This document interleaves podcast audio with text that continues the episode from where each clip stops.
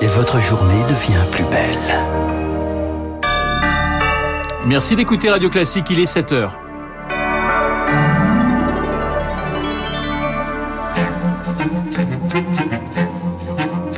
7h, 9h, la matinale de Radio Classique avec Renaud Blanc. Une nuit de débat à l'Assemblée. Les députés ont voté il y a une heure le projet de loi anti-Covid avec un rebondissement, le retour du pass dans les hôpitaux et les EHPAD. 50 millions de Français vaccinés fin août.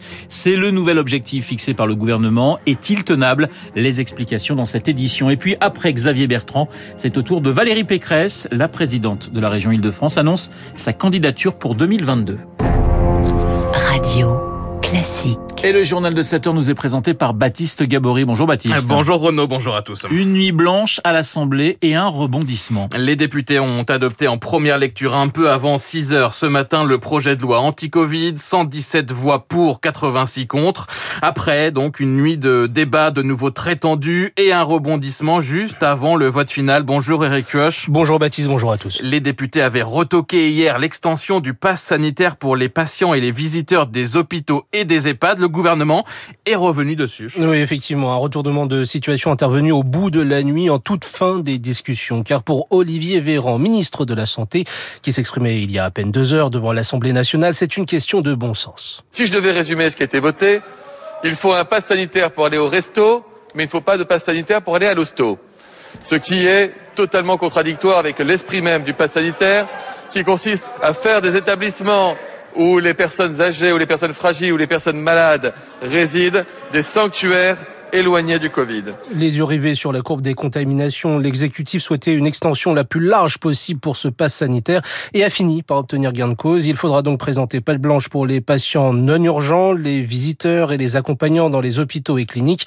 Et, valable, et cela est valable aussi pour les maisons de retraite. Un vote qui a provoqué l'ire des oppositions qui estiment qu'une telle mesure constituerait une atteinte supplémentaire aux libertés des personnes éloignées de leurs proches, malades ou âgés depuis de longs mois. Eric Kioch, l'obligation vaccinale des soignants est adoptée, tout comme la suspension du contrat de travail, puis le licenciement au bout d'un délai de deux mois pour les salariés d'établissements recevant du public et qui refuseraient d'obtenir un pass. Le texte arrive ce soir au Sénat. Le gouvernement veut faire adopter le projet de loi d'ici à la fin du week-end. Baptiste, objectif 50 millions d'ici la fin de l'été. 50 millions de primo-vaccinés fin août, chiffre fixé par le Premier ministre Jean Castex mercredi.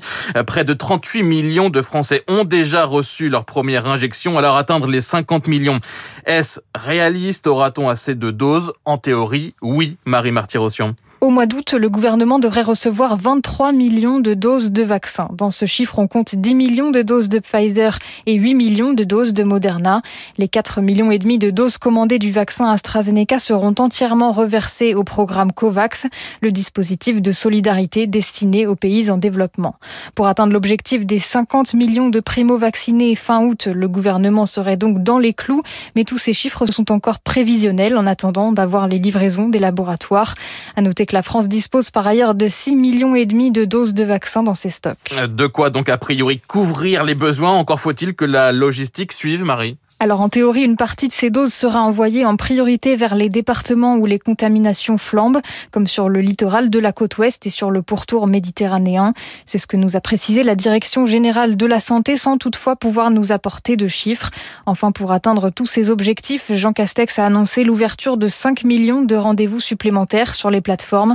Ils devraient être déployés d'ici 15 jours. Marie Martyrossian, hier, près de 22 000 nouvelles contaminations ont été enregistrées.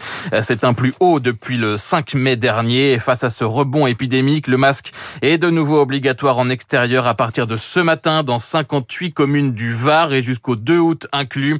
Des mesures similaires ont été prises ces derniers jours en Vendée, en Charente-Maritime ou encore en Meurthe-et-Moselle. L'Angleterre confrontée à une flambée des isolements. C'est une épidémie dans l'épidémie. Les contaminations ont explosé dans le pays. Hein, près de 50 000 nouveaux cas quotidiens ces derniers jours et donc des centaines de milliers de Britanniques se retrouvent cas contact, contraints de s'isoler durant dix jours, des quarantaines qui ébranlent l'économie et la vie des Britanniques. Victorien Villaume. La première semaine de juillet, un million et demi de Britanniques ont reçu une notification sur leur téléphone pour leur demander de s'isoler.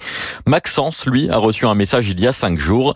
Et le moins qu'on puisse dire, c'est que ça ne l'arrange pas. Il devait reprendre un travail dans la restauration. Je reçois un message du NHS qui me dit euh, que j'ai été euh, en contact avec une personne positive au coronavirus. Je devais commencer un nouveau poste dans une pâtisserie et du coup, euh, je peux pas commencer parce qu'il faut que je reste en isolement jusqu'à dimanche inclus. Comme Maxence, des milliers de salariés de restaurants ou de bars sont obligés de respecter une quarantaine. Des établissements ont fermé faute de personnel. Mais la restauration n'est pas le seul secteur impacté par l'explosion des cas contacts au Royaume-Uni, comme l'explique Sophie Peder. Elle travaille pour le magazine britannique The Economist gens qui travaillent dans un supermarché, par exemple, ou dans un commissariat de police, ou les gens qui ont besoin d'être présents pour leur travail. Et c'est là où on trouve le problème. Et pas mal de chefs d'entreprise se plaignent actuellement du fait qu'ils n'ont plus suffisamment d'employés sur place pour pouvoir continuer. On voit dans les supermarchés les rayons un peu vides. À cause des mises en quarantaine, une chaîne de supermarchés anglaise assure qu'elle doit recruter 2000 travailleurs temporaires pour pallier son manque d'effectifs. Victorien Villaume, plus d'un million d'enfants ont aussi été forcés de s'isoler, contraignant les parents à rester chez eux malgré les vacances. Radio Classique, le journal. Baptiste Gabory. Vous écoutez Radio Classique, il est 7h06. Valérie Pécresse officialise sa candidature pour 2022. Après Xavier Bertrand, la présidente de la région Île-de-France se lance donc dans la course à la présidentielle. Candidature actée dans les colonnes du Figaro et sur TF1 hier soir. Je veux restaurer la fierté française, dit-elle. Valérie Pécresse qui confirme vouloir participer à la primaire de droite. Portrait de celle qui se présente en femme libre avec Émilie Vallès. Je suis prête à être la première femme présidente de la République. À 54 ans, Valérie Pécresse se lance dans la course à la présidentielle et se donne une mission, restaurer la fierté française, précise-t-elle. On attendait plutôt sa candidature à la fin de l'été. Finalement, elle accélère son calendrier face à un Xavier Bertrand qui a lui confirmé sa candidature début juillet. Valérie Pécresse, c'est la droite sociale et libérale présidente de la région Île-de-France, largement réélue en juin face à une liste d'union de la gauche. D'abord chiracienne, elle a été ministre de l'enseignement supérieur, puis ministre du budget sous la présidence de Nicolas Sarkozy. Valérie Pécresse n'est plus chez les Républicains depuis 2019. Elle avait pris ses distances avec le parti deux ans plus tôt. Elle avait alors créé le mouvement libre en opposition au président du parti, Laurent Wauquiez, jugé trop populiste. Laurent Wauquiez qu'elle pourrait affronter lors d'une primaire à droite en vue de cette présidentielle. Elle veut s'y présenter en femme libre. Émilie Vallès, candidature qui est un signe de la vitalité de la droite, s'est félicité hier le chef de file des sénateurs républicains, Bruno Retailleau. Un deuxième rapport d'inspection sur le drame de Mérignac sera remis la semaine prochaine au Premier ministre. Le fonctionnaire de police qui avait recueilli la plainte de Shaines Daoud contre son mari violent, qui l'avait ensuite brûlé vive. Ce policier avait lui-même été condamné pour violence intrafamiliale. Le bruit, Baptiste, le bruit coûte chaque année plus de 150 milliards d'euros en France. Un chiffre astronomique publié hier par le Conseil national du bruit et l'Agence de la transition énergétique. Le bruit qui gâche la vie à plus de 25 millions de Français. Elodie Wilfried. Les premiers responsables, et de loin, ce sont les transports. Bruit routier, aérien et ferroviaire provoquent 68% du coût social du bruit. Alors pour faire des économies, le rapport préconise de réduire la vitesse de 10 km heure sur les voies rapides. Par ailleurs, deux autres domaines sont pointés du doigt, les nuisances du voisinage et celles liées au travail. Pour calculer ce coût du bruit, l'étude se base sur des critères économiques comme la perte de productivité, l'influence sur les prix immobiliers ou les coûts supportés par l'assurance maladie. Mais c'est surtout 8 fois sur 10 des coûts non marchands relatifs au bien-être, par exemple la réduction de l'espérance de vie en bonne santé. En moyenne, les Français perdent 10 mois à cause du bruit. Avec ces données, le rapport veut mettre en lumière l'importance du fléau. Selon l'OMS, le bruit est le deuxième facteur environnemental qui engendre le plus de dommages sanitaires en Europe. Elodie Wilfried. Et puis les JO, c'est parti.